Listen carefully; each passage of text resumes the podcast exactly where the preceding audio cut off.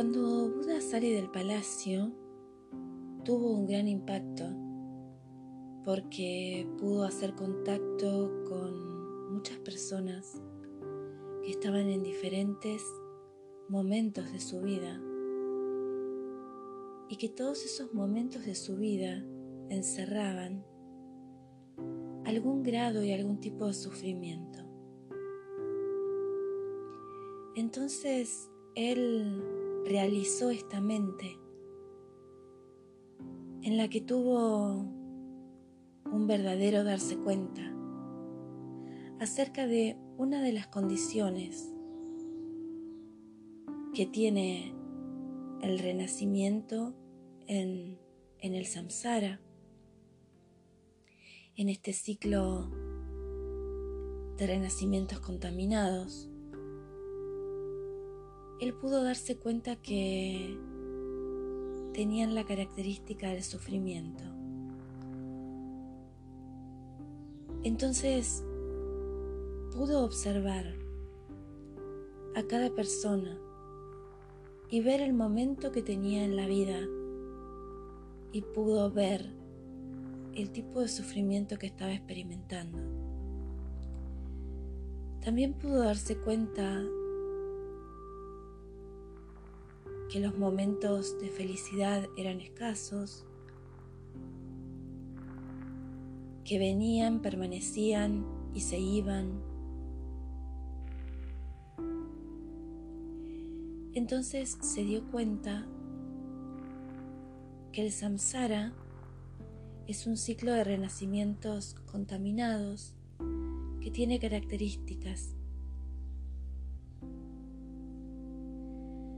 Dentro del samsara tenemos diferentes reinos. Están los reinos inferiores y los reinos superiores. No voy a detenerme en poder describirlos, pero sí quiero contarte acerca del reino humano, que es un reino el primer reino superior del samsara. Es un renacimiento eh, afortunado dentro del samsara, porque dentro de los reinos donde se puede renacer, el reino humano es el único dotado de la posibilidad de evolucionar y es el único dotado de la posibilidad de salir del samsara. Quiere decir, en el único reino donde nosotros podemos gestionar en una vida la posibilidad de liberarnos de los renacimientos contaminados y acceder a la liberación permanente o iluminación es en el reino humano. Las características del renacimiento humano tienen las condiciones externas e internas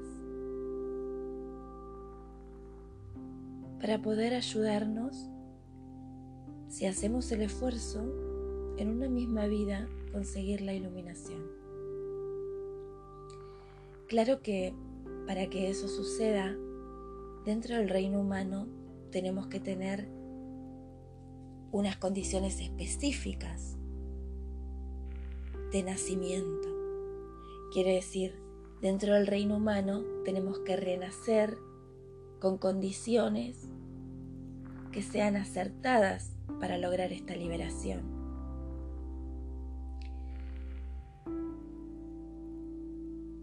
Cuando yo escuché esta enseñanza fue para mí muy importante porque mi mente comenzó a observar las diferentes posibilidades que podría haber tenido en una encarnación. Entonces, solo basta prender la televisión para darse cuenta que hay diferentes tipos de vida, diferentes estilos de vida, diferentes tipos de encarnación, con diferentes cualidades externas, que son las condiciones que tiene la vida, que puedas vivir en una casa linda, que puedas em, tener un barrio seguro, que salís y no tenés riesgo de tu vida, em, que puedas tener tiempo libre para pensar en tu evolución, que puedas salir de las necesidades de supervivencia, que no tengas que estar pensando cómo voy a sobrevivir mañana. Todo eso hace en nuestra vida que tengamos las condiciones externas e internas para empezar un camino espiritual. Conseguir un renacimiento así es difícil. Quiere decir, es difícil que nosotros nos encontremos ahora. Así es difícil. Yo hablando de esto y vos escuchando. Esto es una joya difícil de encontrar en un renacimiento. Porque debemos nacer con los méritos, con las condiciones, para poder pensar en, que queremos ser mejores, en que queremos tener una vida mejor. A veces la misma perturbación de la vida o, la misma necesidad hace que no podamos, eh, no podamos preguntarnos cuántas personas conocemos y distinguimos que no pueden parar a preguntarse porque las condiciones de su vida no los acompañan. Entonces cuando empezamos a observar el samsara de esta manera y dónde hemos renacido, es que solo teniendo esta mente podemos comenzar a asomarnos a la compasión.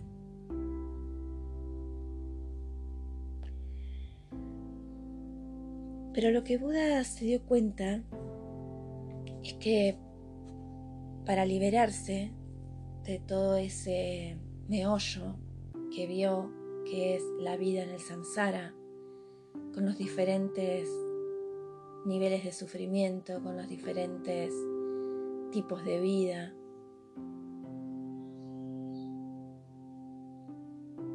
Él se dio cuenta que para liberarse y poder realmente salir de la rueda de las reencarnaciones había que renunciar a este samsara. ¿Renunciar qué significa? La renuncia. Escuchen esto, porque esto es una mente que ojalá puedan estar acompañándome en estos audios y luego reflexionando acerca de de todo lo que les muestra la vida de Buda, porque si nosotros podemos reflexionar en eso, empezamos, se nos empiezan a caer velos, ¿no?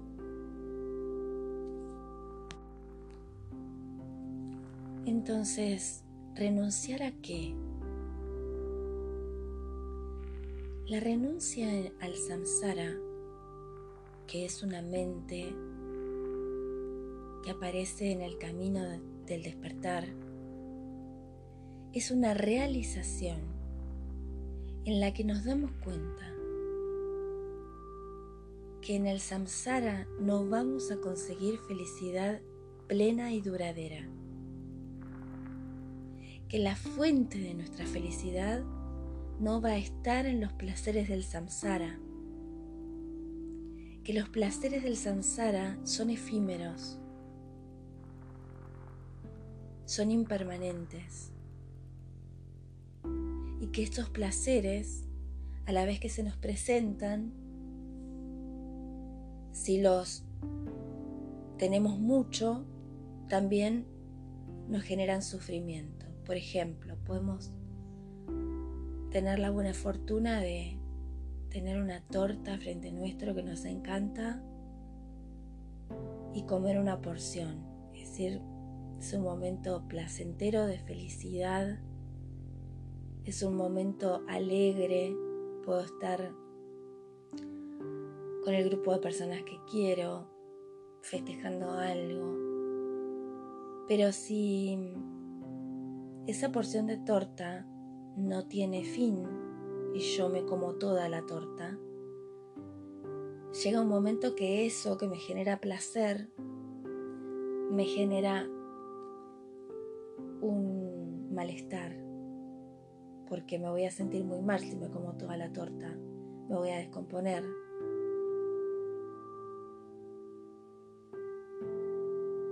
Entonces, Buda nos enseña que la felicidad plena y duradera no puede venir de objetos de deseo como esos, porque un objeto de deseo no te puede causar felicidad y malestar al mismo tiempo.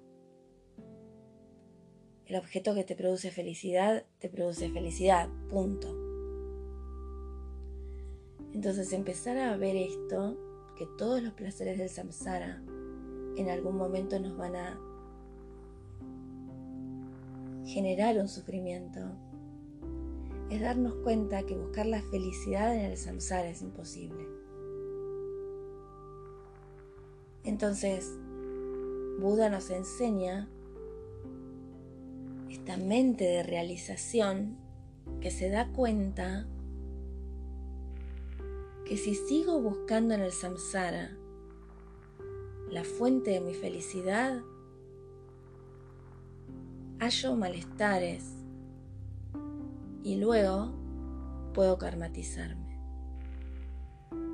Por ejemplo, puedo estar diciendo, bueno, necesito alcanzar un buen pasar económico. Y por buscar ese pasar económico, estoy muy metida en el samsara.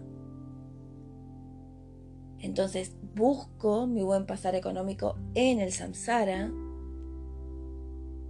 Entonces puedo pensar que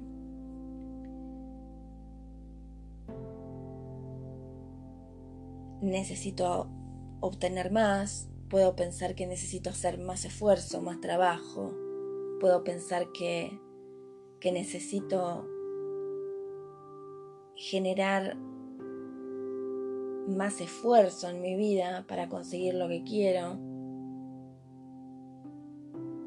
Esos son los caminos de la tercera dimensión, esos son los caminos del sacrificio, esos son los caminos de este mundo que se nos han mostrado y que, de los cuales no obtenemos resultados, al menos los que esperamos. Entonces esta mente nos muestra que para obtener verdadera felicidad, esa felicidad que no se va, esa felicidad que siempre buscamos. El primer paso que tiene que hacer nuestra mente es renunciar a buscarla en un renacimiento contaminado dentro del samsara, con las condiciones del samsara. Ya vamos a ver cómo se hace eso.